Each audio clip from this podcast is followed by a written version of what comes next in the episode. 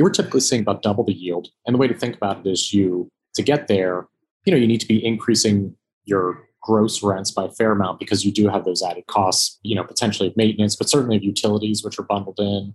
Yeah. And, you know, an hour fee, you know, I got those three kids. It's very important. You know, you got to pay pad split. But yeah, exactly. That's the concept. We typically shoot for about doubling the Hello, everyone. Welcome to the fourth season of Ready to Scale. I'm your host, Ellie Perlman. Real estate investing is not rocket science, but it's not a fairy tale either. It's an incredible investment vehicle that builds and grows wealth. I have done it, and this is why so many of the wealthiest people in America and in the world actually invest in real estate as well. Listen in every week to learn about all the different real estate asset classes, which strategies experienced and successful investors use to live their best lives, and the processes to do it. Don't reinvent the wheel. Just listen in every week to grow your knowledge along with me and to move your finances to a place where you can live an extraordinary life.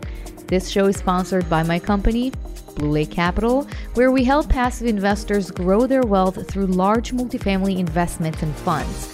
To learn more about my company and invest in with me, visit www.bluelake-capital.com. Welcome to Ready to Scale Season 4. Let's get started. Hello, everyone, and welcome to another episode of Ready to Scale. I'm your host, Ellie Perlman, broadcasting from sunny California. A little bit warmer today. It is January 12th. We're recording this, so I'm very, very fortunate to be here. And today on the show, I am hosting Frank Furman. So, Frank is a very interesting investor. He's investing in an asset class that I am personally not very familiar with, and I would love to learn about it. So, I'm going to be more educated, and hopefully, so do you. And it's called shared housing. So, Frank is a COO and founding team member of PadSplit, and that's a privatized housing company that is focused on providing affordable housing. Now, formerly, Frank served in the U.S. Marine Corps as an officer, an infantry officer. But the interesting thing is that he has a BS in aeronautical engineering from the US Naval Academy and an MS in applied physics from Johns Hopkins University. Very smart guy. He and his wife live in Atlanta and they have two children. Welcome to the show, Frank. Thank you so much for having me. Though I, I may need to update my bio because we also have a six-month-old daughter now, so up, up to three. So oh wow! To, I need to update that. Yeah, it's been busy at the Furman house. All right, congratulations, congratulations. So, Frank, can you share with me and the listeners how you got to real estate? How did you find yourself investing in affordable housing?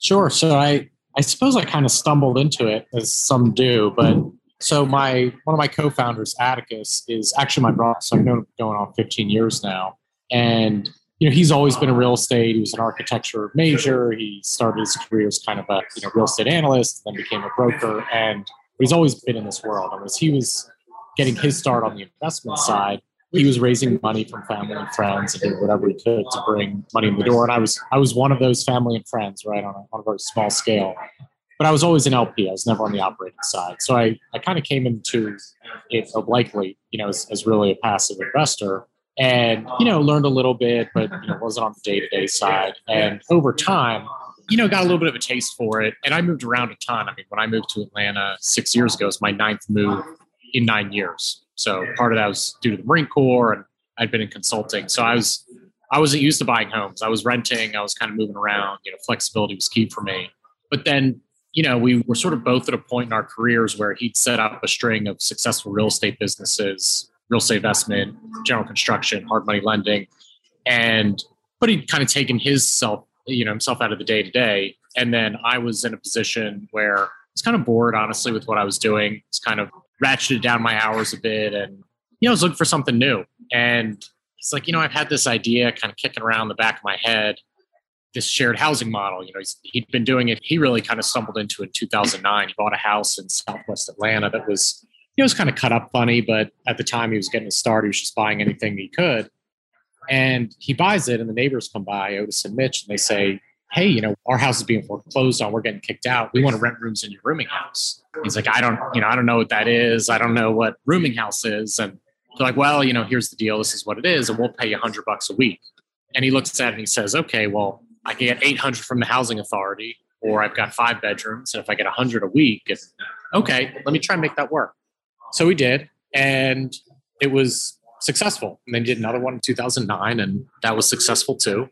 And or another one 2012, and that was successful too. But it was always this kind of side part of his business that wasn't, you know, it was a little more operationally intensive, always had some sort of limitations. But, you know, fast forward to 2017, we are having this first conversation. And he's like, I've done it. I've been doing it for years. I know how profitable it can be. I know it's double the yield. You know, and as we started talking about, you know, what has changed in the market? You know, certainly the price of housing and the need for affordable housing conversation around it really changed. And then certainly the regulatory environment had really changed and, and the fintech environment. So in 2009, this was a cash business. You know, literally you would install a metal box on the wall and people would drop in money orders or cash and you pick it up every week. Whereas now everybody has a smartphone. Everybody can, you know, get prepaid debit and pay through the phone and all pay electronically. So the world had really kind of changed since I'm doing it. So we that was where kind of the original kind of concept came from and kind of built it. So yeah, I, I, I more stumbled into it to be to be honest, I guess, like with like with most things. Awesome. And and how long was that? How long ago? So we really got to start in 2017. And then really in 2018, we started bringing on customers and employees and so on. So really 2018, going on four years. Got it. Four years.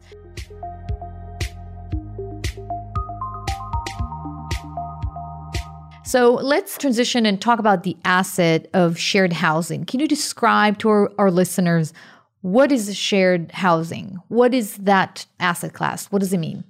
Yeah, so what it really means is taking a traditional asset, be it a single family home or, or an apartment, and breaking it up such that multiple unrelated entities are sharing common areas within that space, right? So kind of multiple agreements for multiple independent actors within the space. So, you know, we all live in shared housing to an extent, you know, or any of us who, who aren't single, I suppose. I, I share a house with you know, six people in my house. I share bathrooms, I share space, but we're not autonomous entities, right? You know, we're all, all, all kind of one family.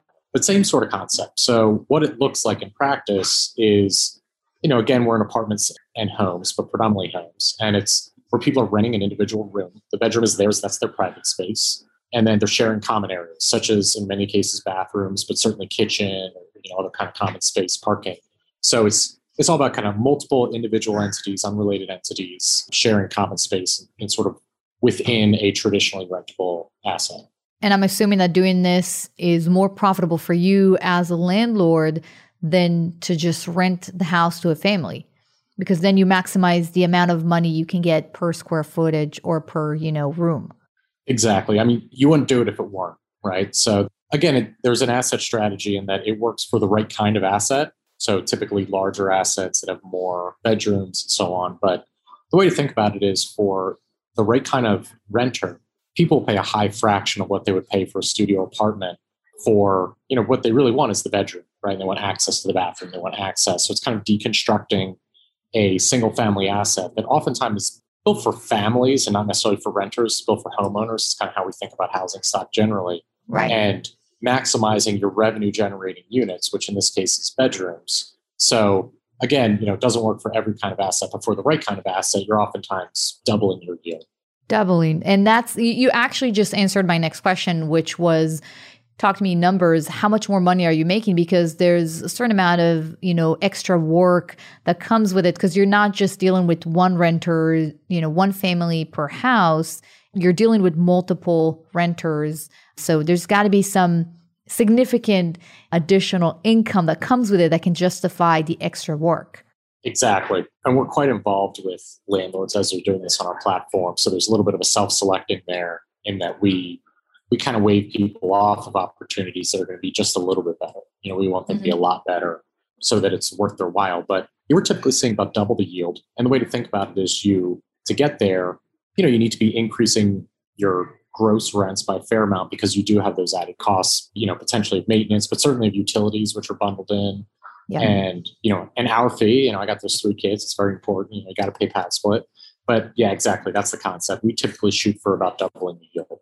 Got it. And Frank, during COVID, I would assume that things have changed and maybe they haven't but have you seen any changes when it comes to demand or renters more careful about taking a room in a shared housing you know asset or maybe it's something that they do prefer because they want to be around people more or they need to save some money how did covid impact your investments so it's a really interesting question and it impacted in lots of ways some we kind of knew going into it or you know knew early on that are very intuitive some that we didn't expect some were headwinds some were tailwinds so on the to kind of break it down certainly in the very first couple weeks so call it kind of late march early april things were looking pretty grim at pad split and i was i don't know mm. in a hmm. fetal position somewhere and i don't get my resume ready things were looking pretty tough but it turned around very quickly and we really bounced up to similar levels of demand or even higher and part of that is the demographic we serve. So mm. a lot of other co-living companies not only struggled but went out of business during that time. But they typically served a much higher income type customer. So there were, you know, there were and there used to be far more, you know, upscale co-living companies that serve, you know, tier one metros. So, you know, you're in LA, you want to be in a premium zip code, you're doing well, but not quite well. You know, young person getting their start, that sort of cliched, you know, California dreamer who's out there, you know, first corporate job. And those kind of people, they exist. But when COVID hit, you know, they had options, right? They could move back in with family, they could move to a different metro area. They certainly didn't want to pay, you know, a really, you know, they don't want to pay Manhattan rent and then be stuck in lockdown in Manhattan. So they left. And so those companies really, really, really struggled. For better or for worse, you know, we serve a much lower income demographic, much, you know, fewer remote workers. So people are geographically tied to their work fewer kind of family connections and social network to kind of fall back on. So again, for better for worse, better for our business, those folks needed housing. They needed just as much or more, right? So they stayed because there weren't other options. They couldn't move back with mom and dad. You know, they couldn't get friends. They couldn't work remotely. So demand was really not impacted for us. Now, on the, the headwind side, there were other challenges, right? So our business works a lot better when people aren't home right? And that's not just going to work, which people still do, but even just going out and staying out of the house. You know, if you have six people in a house, boys are better if there are two home, you know, at any, at any given time from in terms of parking and noise and all those things. So, you know, that's something that over time, you know, stresses people out and everyone's a little stressed out during COVID yeah. being cooped up. So that, that yep. impacts us as well in the house dynamics. And then of course, you know, as everyone knows,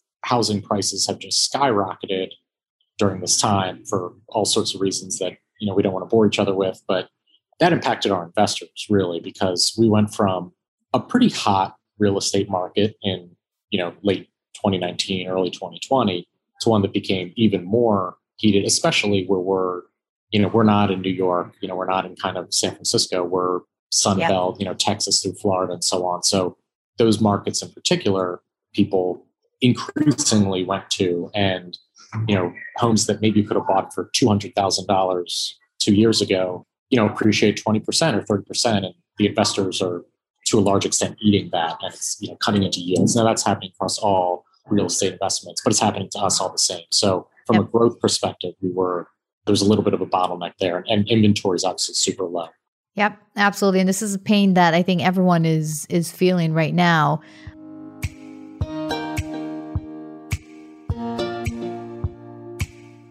I would like to switch gears a bit and talk about the strategy. And you have a very interesting, you know, income strategy revenue split. Can you talk a little bit more about that strategy? Absolutely. So we're horribly like three businesses in one, I suppose. So our, our core business is a two-sided marketplace. So think very similar to Airbnb, right? We don't own the assets. Landlords list them on our platform, you know, manage them, so on. They are the hosts. We install the we literally we stole lots of things from Airbnb. That terminology is one of them, right? So our, our host list of platform or list of properties, our members, residents live in them, and we take a percentage of gross rents. So that's our core business. Mm. That's you know the bulk of it. That is kind of our venture back play. We also have a subsidiary property management company that provides turnkey property management services in Atlanta. That company also takes a percentage of of rents as their business. So it's a little bit of a more or less a traditional property management company on that front. And our third business is we have a sidecar fund that both acts as a you know general partner in a traditional real estate fund. So it buys, you know, obviously raises money, but then buys, renovates, manages properties, and takes a cut of the upside in more traditional real estate fund kind of way. And then side benefit being providing supply for a platform. And then they also do turnkey properties for investors who are interested. Maybe they're not real or very experienced real estate investors, but are interested and, and want to buy and want to be owners, but they want to be passive. So we're actually buying, renovating, and selling these turnkey assets to investors. They own the actual real estate, but we're managing it, acquiring, renovating, managing it full stack. And so we're kind of doing all those things all sort of at once. So our, you know, God bless our finance team have to deal with all the complexities. But our, our core is a percentage of revenues.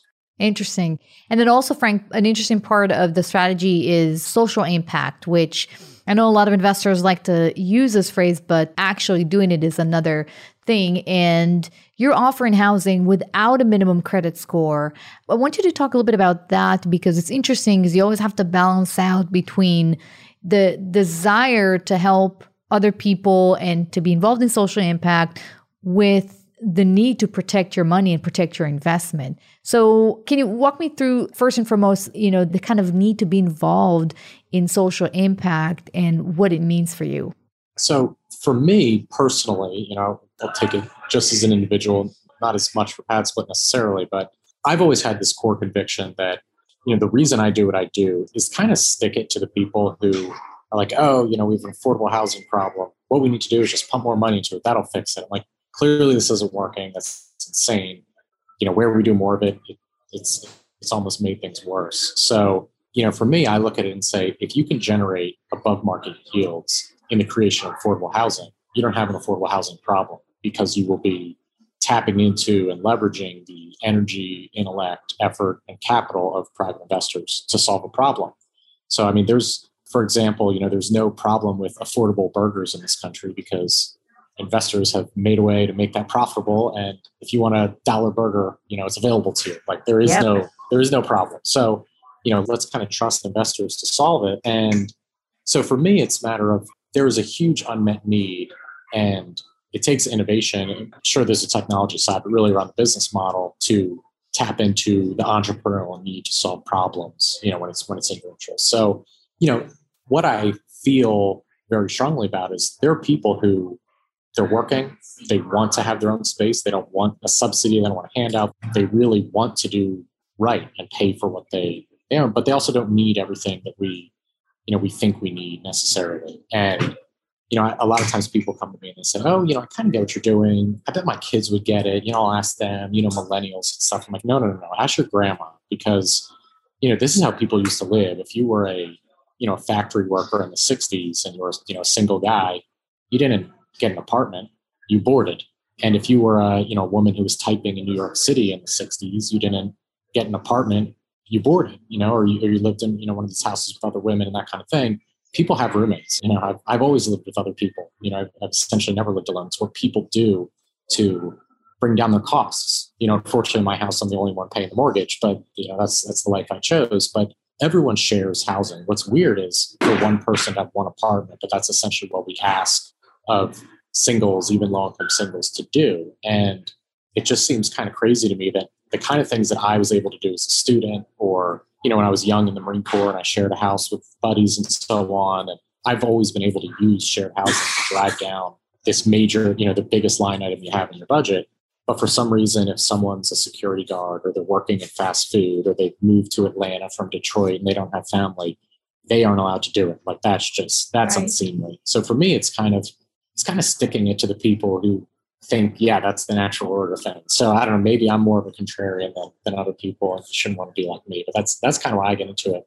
And ultimately, I think that when you have a product that people want, that is social impact. And it doesn't need to be anything sort of greater than that, but providing value in the marketplace. So for us, you know, we make it possible for someone to get housing at a much, much lower price and in a much more flexible model, right? Because that's one thing that, you know, not everyone quite keys in on initially that a big barrier to housing and getting housing and accessing housing in America is that you know landlords aren't aren't dummies, right? You know, why would you rent to someone with low income when there is a higher credit risk? Well, you know, they might leave, I might have to evict them. Certain markets getting an eviction done takes a really, really long time. It can be very, very expensive.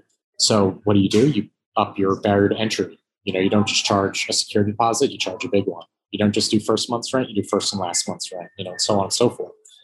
And that barrier becomes so high that even if someone could afford the house, they can't because, you know, who has four thousand dollars to move in when you're, you know, you're making 18 bucks an hour. So we kind of wanted to turn on on its head and say, you know, what if we lower the barrier to entry, but both also the barrier to exit and say, all right, hey, it's short term. If things don't work out or doesn't work out with other people, you can transfer to go from there to really, and to your point, you have to balance access and improving access with risk mitigation for landlords. Because Right. again, if landlords aren't making the return, they're not going to do it. So we need landlords to get the return so that it's in their best interest. So it's finding that balance and optimization point that we're hyper focused on. But we are hyper focused on investor outcomes because when they're good, they do what humans do and they brag about it and they tell their friends and they expand their portfolio. And when they're bad, they take properties off the platform and they tell their friends not to do it. And that's bad for pad split. So we are Mhm. hyper focused on investor returns first and foremost. So that's, you know, we do other things that maybe we don't have to do. You know, we do credit reporting through a company called Esusu and they're, they're good friends of ours. So, you know, it's one of those things that is, you know, we feel passionately about that, again, improving access and improving outcomes sometimes involves a little bit of extra effort on our part. But, you know, most renters, one of the problems they have with credit is that the biggest line item they have, paying the rent, isn't included in their credit score because most landlords don't have the ability to do it or, you know, there's incremental costs. But we've managed to set that up. And because we actually do weekly payments, you know, if you're living in a pad split home over six months, you're not paying six times. You're paying, you know, 26 times for those 26 weeks. So you're getting a lot more data points sent to all the bureaus. So we have people who increase their credit scores by 60, 100, 150 points all the time for doing exactly what they would do otherwise, which is to pay their rent. But they're really kind of ramping it up quickly because oftentimes they're thin file. So there's definitely aspects of. Some some areas we've done better than others. You know, that's certainly the credit reporting as well, where I think we've done pretty well.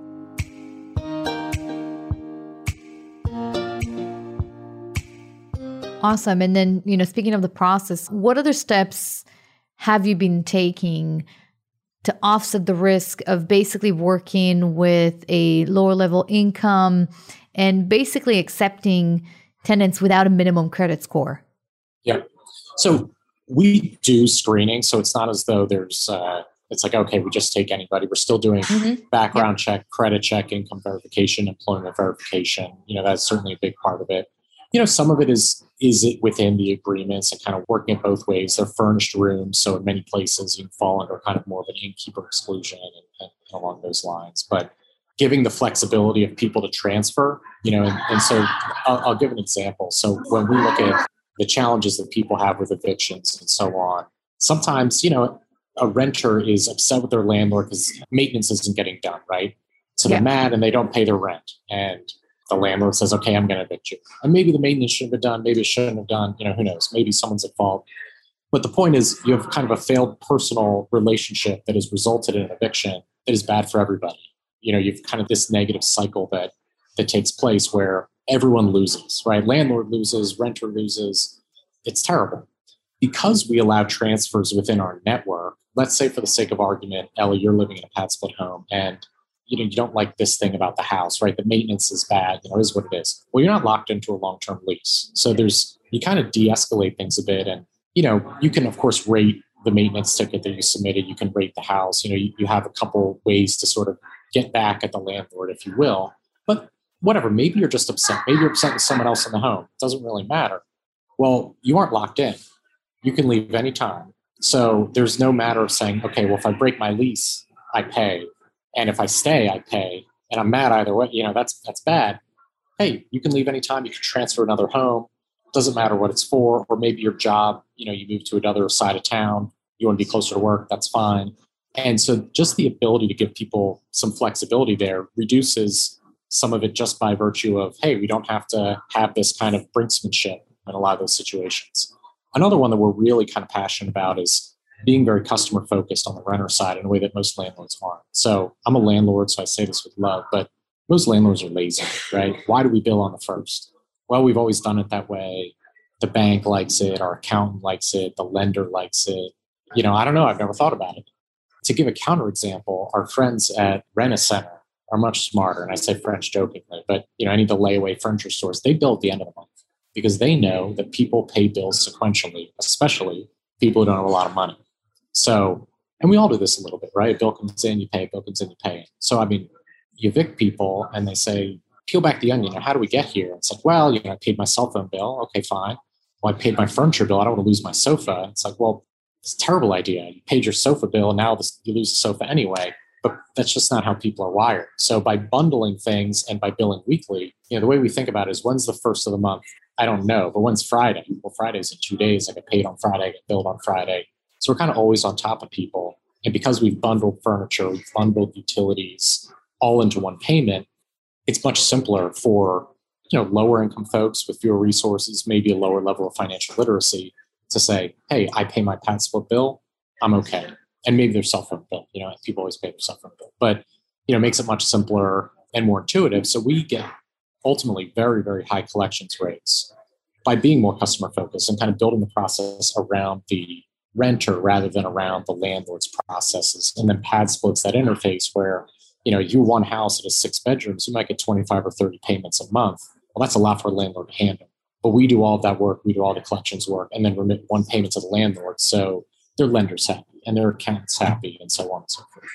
That's very interesting. And I think just finding that right balance between impact investing and making profitable investments, you know, that's that's something that I know many investors are striving to do. And we're also looking into adding some social impact elements in our investments as well. Because, yeah, everyone is making money, but you also, I think, you have an obligation to give back because not everyone is fortunate enough to be a landlord.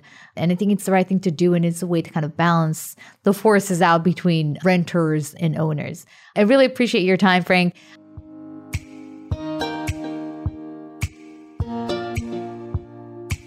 We have arrived to the last part of the show, the lightning round questions. Five quick questions that I ask all my guests. All right, so the first one is what's your favorite hobby? So, my favorite hobby, other than, of course, playing with my kids and so forth, I love to run. It sounds like super boring, but it's kind of the one time that I, I get to be away and like with my thoughts and just kind of out and about. So, I mean, I'll run for an hour, hour and a half, you know, whatever, and just kind of wow. get out. I'm, you know, I don't need anybody else. Maybe I just, you know, don't like being with other people. I don't know, but it gives me sort of my solitude and just sort of space. All right. And what's the one thing that people don't know about you? There are lots of things people don't know about me. Choose uh, one. yeah, I, I the think, most interesting yeah, one. The most interesting one. Wow. So this most people don't know because I'm a former or I'm a Marine and you know, former infantry officer, but I love musicals and people meet me and they're like, "There's no way," and I'm like, it's like I know every word to Les Mis and Rent and all these things. You know, it's just it's not what people expect. So you know, I, I like surprise people. Yeah, my husband is a big fan of Les Mis. Interesting. What do you wish you had known, Frank, when you just started investing in real estate? Besides the fact that you know I probably got started too late and too little, which I think is a common lament for a lot of uh-huh, people. Uh-huh. You know, I, I think the one thing that I wished I knew was that there's very little that people haven't done.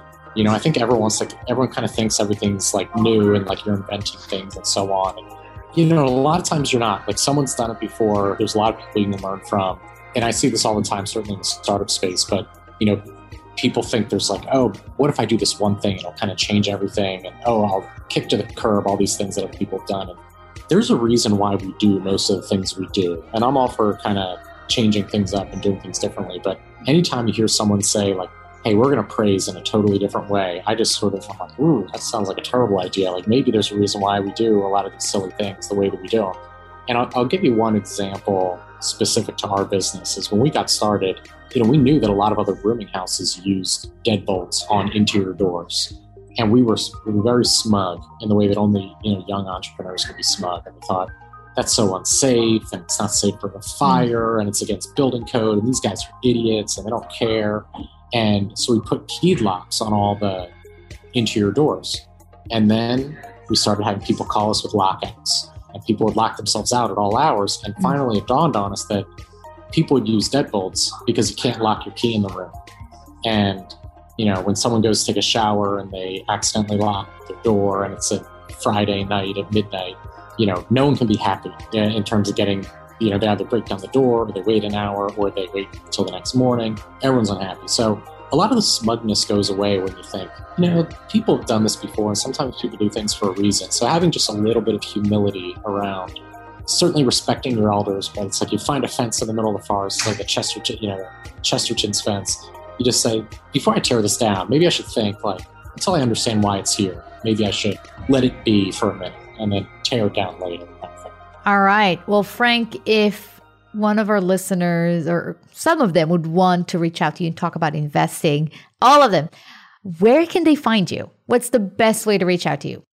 Best way to reach out to me is just an email. I'm frank at padsplit.com. I'm super easy to find. You can, of course, go to our website at padsplit.com.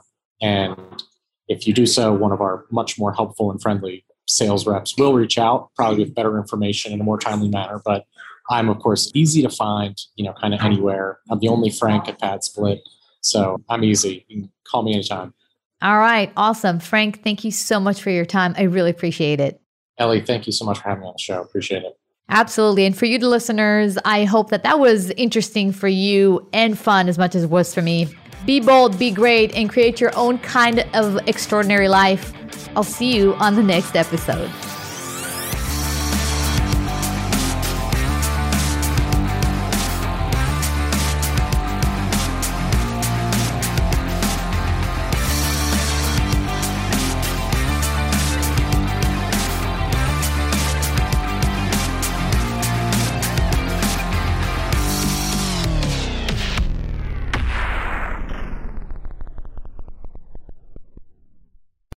Podcast is a part of the C Suite Radio Network. For more top business podcasts, visit c-suiteradio.com.